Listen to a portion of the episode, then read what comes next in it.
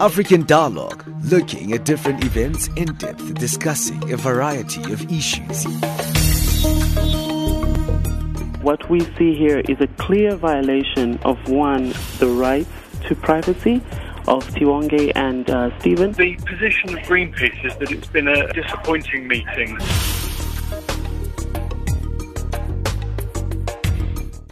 Today, we're going to be looking at the issue of uh, this extradition um, order that was supposed to be sealed, but it seems like there's tensions that uh, seem to exist between South Africa and the United Arab Emirates, despite there being a finalization of the deal to assist each other with the extradition and legal evidence of those accused of looting the state coffers, which, to be direct, are the Guptas, while the ratification of the treaties on extradition and mutual legal assistance was welcomed this week. The National uh, Director of Public Prosecutions Advocate Shamila Batohi said they would only accept that there was cooperation from the UAE once they received the evidence that they'd been requesting for over three years. Well, to assist us on this, we joined on the line by Wayne Ncube, who is the National Director of Lawyers for Human Rights. We also have Professor Jo-ansie van Wyk, who is joining us from the uh, Politics Department at the University of South Africa. Let me start with you, Professor. Um, you know, we were very much optimistic when we heard the news that the this particular extradition uh, and uh, process was going to be finalized, but there seems to be more intricacies around this. Yes, uh, good morning, Benjamin and uh, Mr. Ncube and your listeners. Thank you very much. Yes, um, as you know, that these uh, diplomatic relations have been in the making for quite a number of years. In fact, by 2018, this was signed, but it has not been ratified. And even before that, this process started in 2010. We are now in its 11th year, and it can still take some time um, more. So, some of the issues that have been um, um, mentioned has been the relationship with South Africa. Um, there had been reports that there were issues surrounding the translation of English and the Arabic versions was uh, were signed um, or at least drawn up when the was first uh, for, uh, formulated. Um, there were other uh, political reasons also. We know that the UAE had been very much uh, involved in, in the Middle East with Saudi Arabia, for example, with um, the case in Yemen, they've been actively very uh, aggressive foreign policy in that area. South Africa has sold arms to to um, UAE, for mm, example. Mm, mm. So, so there were a lot of complicating factors, and we should not forget that even in South Africa, we had a, a change of, in government. Um, uh, the UAE were one of the very first countries that President Ramaphosa visited uh, when he became in 2018. So, so despite all of this, uh, you know, it, it has taken a long time, and there may be uh, political reasons for that, um, but we do know that it has been signed now. Finally, um, there seems to be a lot of uh, political. Um, goodwill at least to, to uh, proceed with this process and we await then the next move. We must be mindful that this treaty um, will only kick in 30 days after exchange of notices by both governments. So, uh, according to the um, embassy here in South Africa, the UAE embassy, this treaty has been signed in April. Now, there in terms of keeping these notices of, of um, exchange back, um, which is basically the, the, the, the, the documentation for the, the, signing. There are a prescriptive way how these documents should be presented. And then process of extradition can, can start. South Africa will have to make a formal request in terms of the treaty. I think it is um, Article 9 that outlines the process South Africa should do it. But but then of course we must be mindful that the we are um, we assume that the, um, the, the, the brothers Gupta are still in Dubai. They may be elsewhere. Hence, the South African government has also issued a, a red notice via Interpol. So, any member of Interpol is then also obliged to um, react to this when mm-hmm. um, mm-hmm. these individuals may be in a country other than um, the UAE. All right. Sure. Let's let's bring in Wayne, Prof, into the, the, the, discussion. Wayne, thank you for giving us your time as well. Yeah, Thank you for having me. When I mean, when we talk about uh, an, an extradition uh, treaty, what are we talking about? Let's just go a step back a little bit so we can just get a little bit of clarity for our listeners on the intricacies in this process. Yes. So, uh, generally speaking, so an extradition treaty will govern uh, extradition processes between two states. Uh, the the thing to remember is that uh, in international law, states do not have an obligation to surrender an alleged criminal to a foreign state uh, because of the principle of sovereignty, which says that every state has legal authority over all people in the state. It also has no uh, obligation to cooperate with investigations. In other words, allow for evidence to go through the country. So, for instance, one of the things that uh, our Department of Justice has been saying is over and above the actual uh, arrest warrants uh, that have been issued, they have been seeking for the EAU to provide them with critical financial information. Uh, and th- there is no obligation. And the way uh, extradition treaties work is they'll govern how uh, extradition takes place uh, between two particular states. It will prescribe the manner of, uh, of the procedure in terms of uh, how someone will, will be given over to another state, but it will also prescribe the crimes under which extradition can take place. Uh, but over the, the thing to remember though is that even with the existence of an extradition treaty, it does not mean or guarantee that extradition or uh, evidence cooperation will naturally take place. Uh, because even if you have crimes that fit within the extradition treaty, it is still up to the courts and the executive of that specific mm-hmm. country mm-hmm. to then make a particular decision. And uh, an accused person also has right of recourse uh, in terms of the law in that country, even if uh, an investigation or treaty meets the prescripts of the treaty. They might have defenses in terms of, let's say it was in South Africa, for instance, where we often see requests for extradition to Botswana, which has a death penalty. Mm. And if the person uh, does not get an assurance from that particular government, and in South Africa that the death penalty won't be given, they can go to a court and say they will not enjoy the same rights. So, and ultimately, it is still a political decision. It's still an, a decision by the executive branch uh, over and above the courts to then make the final determination on whether or not uh, to actually hand over the person, and then it becomes a, and that's why extraditions are complicated because regardless of what the treaty will say, regardless mm. of the law, ultimately it becomes a geopolitical issue, and the executive will then have to make a decision on whether or not they they cooperate. Obviously, now this treaty that is coming to uh, effect, which, as we understand, will only come into effect on 10 July, mm. it provides a roadmap but it does not necessarily signal that uh, the executive is at a point where they will allow for the extradition of uh, one of their individuals or one of the individuals in their particular camp. Now, now, now, now let's uh, relations. Sure, let's unpack that um, technicality that you just highlighted there, Wayne, because you, you highlighted that the extradition treaty would enter into force on 10th of July. That was highlighted by the South African Justice Minister Ronald uh, Lamola. But we know that the National Director of Public Prosecutions, Shamila Batohi, uh, cautioned South Africa that uh, despite the finalization of the extradition treaty, um, there still has to be some mutual legal assistance in terms of agreements, which also have to be ratified. Yes, and uh, I suppose um, maybe to also explain to your listeners the difference between an extradition treaty and the mutual legal assistance agreements. Mm. So the extradition treaties generally deal specifically with the handover of an, an individual. But a, a big aspect of actually getting a conviction or getting through an investigation is gathering of evidence. And in this case, South Africa needs uh, as I had mentioned before, evidence, financial records from the EAU regarding the Guptas or any other specific criminal. And normally those mutual agreements are what set out how that cooperation, uh, investigative cooperation, would work.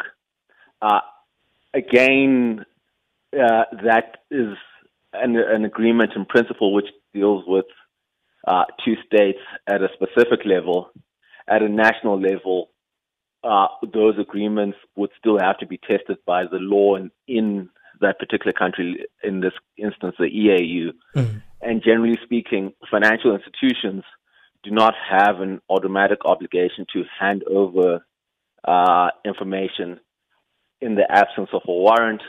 And uh, in most countries, there's due process where affected people would still be able to go to a court, even if a warrant has been granted, uh, to try and defend uh, information that would be prejudicial to them or information that they would feel is private from being handed over. So even in the existence, with the existence of that mutual agreement, you could still have a protected legal process which might delay the execution of just the evidentiary part of uh, th- this battle. Mm. Sounds very complicated, Prof, in terms of when you have um, an executive of a country and also um, the the treaty agreement uh, and the, that also being factored within the legal systems of each country, isn't it? Yes, for sure. And um, thank you, Wayne, for, for elucidating some of the problems um, for us. Uh, we must be mindful, besides South Africa's um, extradition, Act and this particular bilateral um, extradition treaty, they are also bound by multilateral uh, agreements. So all of that should be um, in, in, in harmonization, it should be harmonized in order to achieve this. Another important aspect is to remember what is the situation in the United Arab Emirates. How do the, how does their judicial system work? Mm-hmm. So we have here uh, the UAE consists 11 different emirates, of which Dubai, which we suspect is the is the place where um, the the Gupta brothers are um, located. Um, by last reports. Um, and within that um, um, federal system of the UAE, there is also then complications within the, the, the, the legal system which must be mindful. And there can also be political factors. We, we know, for example, that Dubai under um, Sheikh uh, Maktoum has been very much positioning Dubai as a go-to place for investment, for development, etc., driving a, a, very active um, international uh, um, uh, policy, for example, with the release also of the Dubai plan, compared to, for example, um, Abu Dhabi, which is led by the Crown Prince Mohammed, been um, favoring a more um, aggressive international policy, foreign for example, has been instrumental in pulling the UAE with Saudi Arabia into, for example, um, the war in Yemen, um, who has taken a role in, in, in conflict situations also. So we must be mindful that besides the problems that, that were elucidated, there are also intra-UAE aspects that we have to, to take into account. And, and this complicates uh, the situation. But I think um, despite these um, uh, complications that we have identified, it has at least a step in the right direction, and it is at least a commitment by the Ramaphosa government and by by putting pressure on the UAE, and um, also the fact that um, in front of the the Zondo Commission there were, um, for example, travel excellence that uh, um, um, bear, bear uh, my testimony about the number of visits that they um, organized mm. um, um, for for um, individuals to go to Dubai, for example. We we know that um, there is currently a court case brought Southern Africa Litigation Center and Open Secrets about the decisions to sell arms to, the UAE. Uh, mm. we remember also um, uh, Lord Hain test, uh, testimony before the Zondo Commission in 2019, where he raises this question um, also about um, the UAE that should come clean.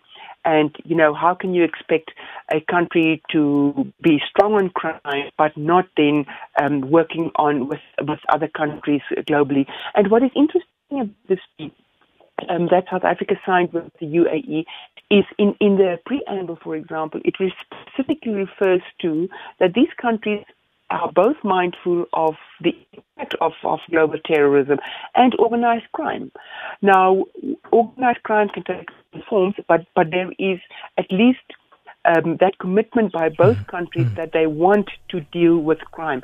And we can remember that Dubai, for example, um, is, is, is very vulnerable because mm. it, it, it is a country, or at least an emirate, that gives itself as a very attractive multinational uh, cosmopolitan environment where anybody can can um, um, make business.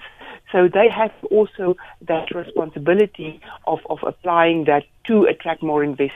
I think COVID, um, in that sense, has been a wake-up call for these Emirates that has had a good run in terms of, of their oil exports, globally activities have slowed down, which means that there is less of a need for energy production and mm, oil. Mm, mm. And and um, Dubai wants to position itself as a as a, an emirate that is not only reliant on um, oil and Hence, it needs to put on a face that it is attractive for any other kinds of business, but with a caveat is that they are strong on crime. Mm, well, let me take a quick break. Very ins- insightful views coming from our guests. That's the voice of Professor Jo-ansie van uh, uh, speaking to us uh, independently, but she's professionally a lecturer uh, within the politics department at the University of South Africa.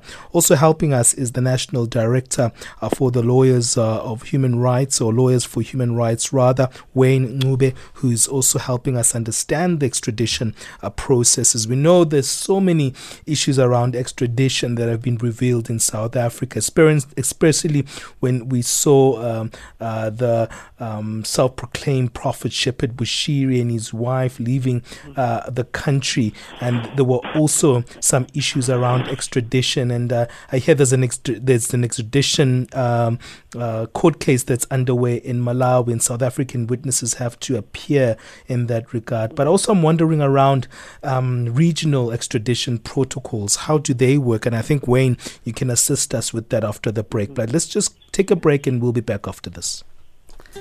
Vision 2030 radio show, only on Channel Africa, is an educational talk show designed from an African perspective to give South Africans an opportunity to take on key leadership roles in understanding, promoting, and supporting the South African government's National Development Plan, which is the domestication of the United Nations 17 Sustainable Development Goals. Catch the Vision 2030 show every Tuesday morning between 10 and 11 a.m only on Channel Africa, DSTV channel 802 and Open View Radio number 628.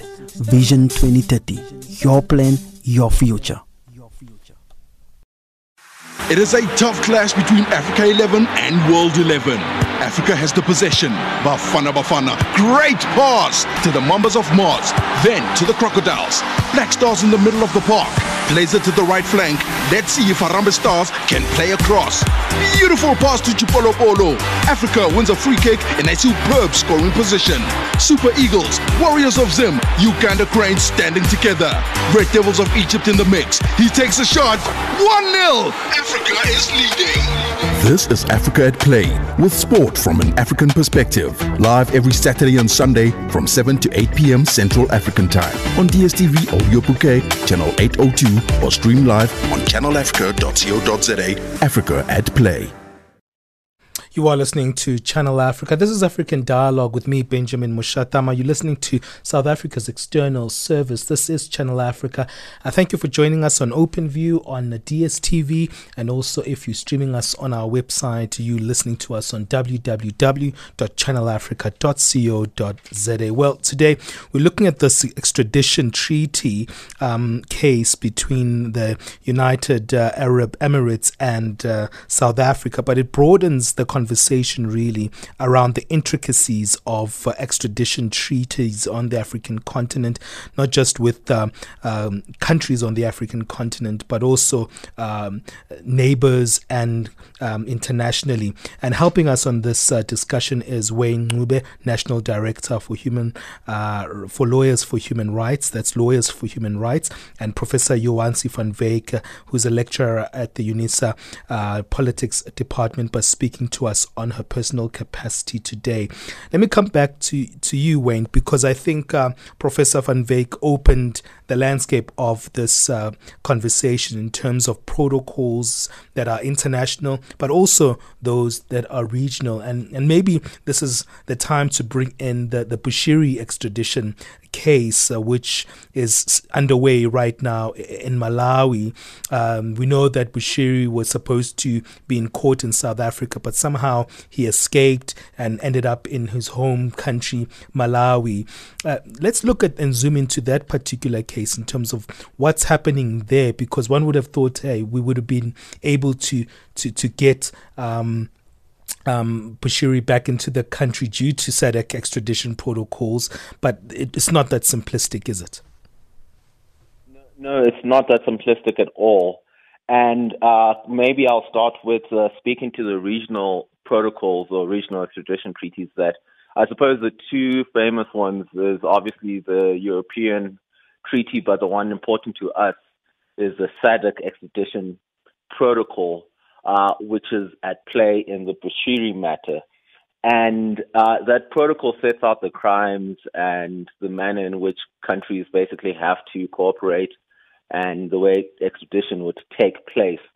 And uh, obviously, what would then play out is there's very clear reasons for when extradition can proceed, when extradition can be refused, and ultimately the interpretation of that treaty or that protocol happens at a national level in those courts, and that's exactly the legal process that is currently happening. Uh, and uh, so, for instance, the SADC treaty speaks to mandatory conditions under which extradition could be refused, and these include if the offense that the person is dealing with is of a political nature, or if there are grounds to believe that the person is being persecuted by reason of their race, religion, nationality, or uh, political opinion, status, uh, and there are a number of other grounds like if uh, he has not been given sufficient notice of a trial, and his uh, the decision has been rendered in absentia, and stuff like that, which shows even the treaties set out a process which allows for kind of a lengthy legal uh, battle, and uh, that's what we're seeing with uh, with Bushiri. But to go back to the EAU point, as the professor had mentioned, uh, along with what the treaty says, a, lot of geopolitical factors will also come into play when the ultimate decision is made, because again, that decision is made at a ministerial level after all the court cases and everything uh, at an executive level. And uh, the one thing that the professor had highlighted is the fact that uh, there are a lot of uh, geopolitical factors at play with the EAU, particularly with uh, the South Africa's relation with the EAU. In fact, uh, today at around lunchtime, uh, we'll, Lawyers Human Rights will be representing SALC in court uh, to try and interdict the sale of arms from South Africa to the EAU, mm. since South Africa has signed on to international obligations that ensure that uh, arms should not be sold to situations where uh, that would contribute to humanitarian crisis or uh, countries that have commit uh, have been seen to commit human rights violations systemically. And the EAU's current role in the Yemen conflict is a big uh, geopolitical issue currently mm-hmm. globally. So, so, uh, so Wayne, tell us a little bit about the position of lawyers for human rights in the involvement of that particular case that uh, you are part of. Yes, so uh, our client SALC, the, the particular interest we have obviously is ensuring that South Africa adheres to uh, a its uh, international obligations, but really its national obligations because a lot of these have already been domesticated into law, and we do not contribute to situations that create volatility, displacement, regional instability. And our national legislation, which governs the sale of arms says that the regulator that uh, grants permits has to take all of these factors into account. And there are multiple international reports by the United Nations, a lot of other independent organizations that have consistently outlined uh, the EAU uh, and Saudi Arabia's complicity in uh, the probably the worst humanitarian crisis in the world at the moment in Yemen, and uh, therefore uh, South African companies still shipping arms to a conflict like that uh, basically uh, violates South Africa's constitution, but also international obligations. And what we want to make sure is that our regulator, the South African state, basically adheres to South Africa's laws when granting this permit. And we feel that in this case, it has not. And so that's what the what uh, the court will be reviewing. Obviously, mm-hmm. this all factors into the geopolitical landscape that will govern all, all, all different agreements and negotiations between the countries. Mm-hmm. It's it's it's very multi-layered this issue, Professor, uh, as we can hear from that response that that, that Wayne gave. Yes, um, and I'm grateful that, that Wayne has also uh, shared with us the, the latest on that on that court case, um, and and the, the situation of Yemen reminds us how important is it that as as citizens we should be actively engaged in uh, foreign policy matters. The National Conventional Arms Control Committee is by law required to report to Parliament what um, is the situation around our arms sales. We know that Denel um, is one of the larger arms producers on the on the continent, but it is also in a state of debt. Um, that does not mean that we do not have to have this oversight because we have the responsibility, as, as Wayne indicated, that yes, we do need to meet our national interests by, by trading, but this human rights foreign policy, which basically comes um, before the struggle time, but also, as, as has been so eloquently put in a famous article by President Nelson Mandela before he assumed power, this uh, article that I'm referring to in 1993, published in Foreign Affairs, basically said that human rights will be the cornerstone of our foreign policy. Now, by by selling arms to situations like this, clearly, um, and and I'm sure that this is the the, the the point that will be argued this afternoon in, in, in the court is a, a contradiction um, of that foreign policy. The other situation is the the National Conventional Arms Control Committee has been very lackadaisical in its and it costs a lot for civil society organizations to bring these matters to court. Um, Parliament has also been frustrated by reporting um, from from entities are required by law. A simple um, is, for example, the the um, around foreign DIRCO's um, budget um, and its inability to to respond to the general mm, report, for mm, example. Mm. Um, and, and this is what makes it so important for organizations such as Voice for Human Rights um, acting on behalf of civil society, because despite the fact that we have um, the doors of Parliament open to use the line from the Freedom Charter, it still remains a very difficult position um, and, and place of access, especially mm. now in this period of COVID. The other issue that we should be mindful of is that the um, some of these documentation are, are are not out in the open. And we've seen a number of court cases in the past few years which basically call government to order. What we've seen is, is almost like um, foreign policy by court judgment, where civil society has brought government or DIRCO or the president or a minister um, to, to, to court to say, look, um, these decisions have not been taken um, in, in line with the constitution. Mm, Think, mm. for example, of the nuclear deal with Russia. Mm. Um, that was also a civil society um, case. Mm. We have previously seen um, human rights cases, um, the famous Kaunda case on mm, citizenship, the Von case on, on, on land and extradition in Zimbabwe, for example. So we've seen a series of cases where government has been brought to justice, which is a, a, plus for our legal sure. system, but it is sad for our parliamentary system that that route not be followed and that we need to go mm. costly uh, route instead.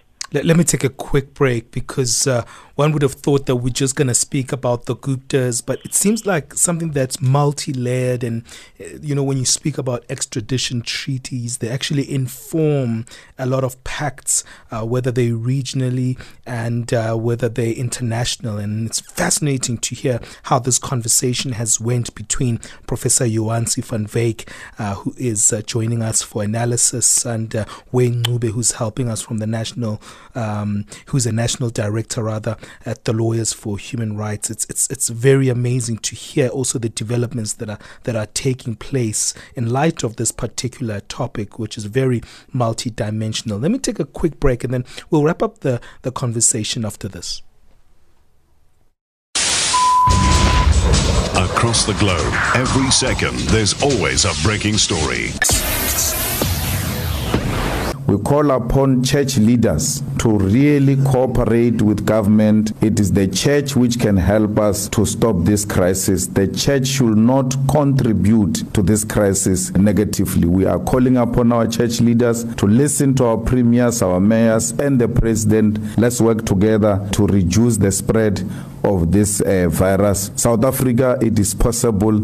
We are here because unity of purpose is necessary. Channel Africa.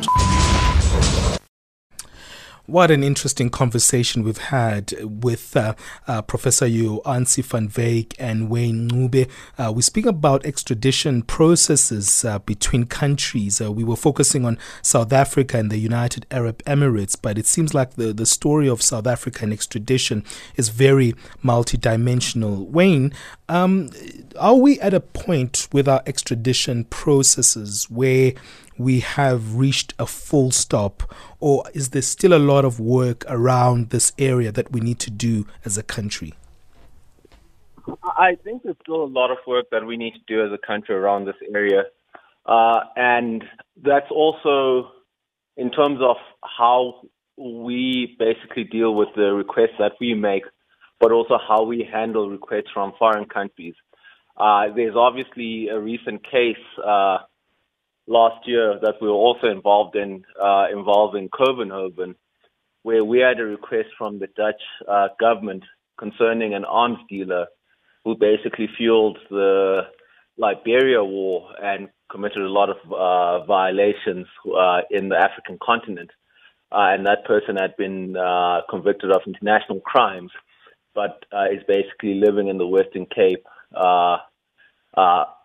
and had received uh, a visa and everything despite uh, the fact that he was being investigated and charged with his crimes. Mm. And we still have not processed that extradition order ourselves. So I think South Africa also has a long way to go in terms of ensuring that they cooperate fully and they're able to go through the processes to ensure that uh, people are held to account for your most heinous crimes.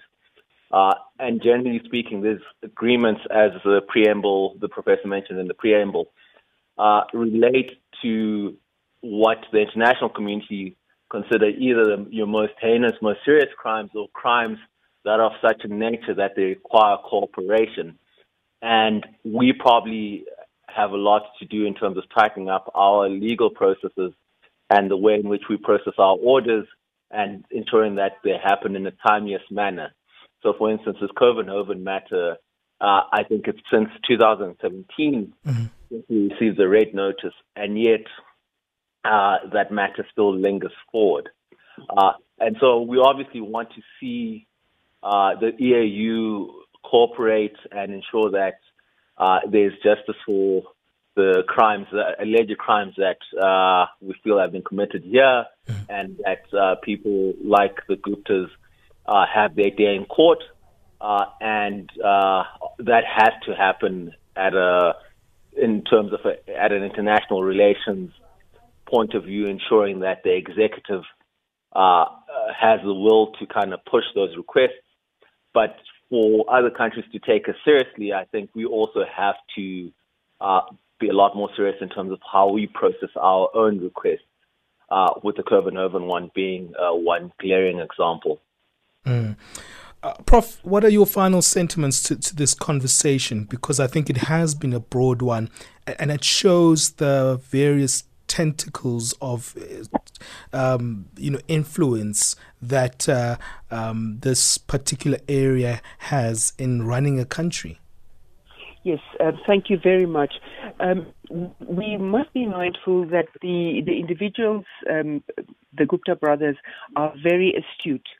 Um, they will not go without a they are influential people. They have money um, to get their way. We have seen what they have been able to achieve in our country, and they will they will not go without a fight. So can expect some shenanigans um, because a lot for them is at stake. We we've seen that um, the government on, on on our side here has been um, arrests um, and there's been a, a seizure of of uh, property, etc. So this will be a test for the international um, multilateral system also, is is to to say, look, um, organized crime is is contributing to a lot of human rights abuses in whatever form. It is undermining the authority of government, but it is also undermining the, the sanctity of human life because it for example, the, by extension, this Yemen case um, that um, one referred to, and it is um, a political game that, that South Africa will need to play very astutely. But we we have a track record that we like to also follow the legal game. There are enough examples that we, uh, for example, prefer to take issues to the Human Rights Council of the United Nations rather than addressing an issue within the Security Council. There are um, questions about whether we did indeed um, do the right decisions in those cases. We must remember that there are loopholes in any legal uh, uh. Article 4 and 5 of, of this particular treaty um, with the UAE are, in my view, some of the the loopholes. Um, the political um, considerations of Article 4, uh, as well as Article 5, the discretion to extradite. The Gupta brothers well say, in terms of Article 4, mm. that look, this is a political witch hunt. Uh, and that we can then claim for either refugee status or asylum seekers. Mm. Um, there are a plethora of options available mm. to them. Mm. What is important is that South Africa take the lead. We are taking the lead, and this is an also an important test case um, that has wider implications. As you know, um, President Zuma um, is, is, fighting um, a, a, legal case. President Ramaphosa needs to, to, to be shown to be um, strong on on on, on crime and mm. corruption. Mm. We have, have, to fight um, um, uh, recognition and status on the national level, mm. and all of this is, is in my view, uh, a test for, for the ability to get those individuals to have their day in court and um, to, to, to see um, that justice um, is done. Well, thank you to both of you for giving us your time. I'm always uh, really impressed by the uh, versatility that you both have in, in your knowledge base, both you, Prof. Jo-ansie and, and Wayne. I've spoken to you guys around COVID, I've spoken to you around legal matters, international law now. So I really, really appreciate you guys and, and thank you both for, for giving us your time. Thank you for having us. African Dialogue, looking at different events in depth, discussing a variety of issues.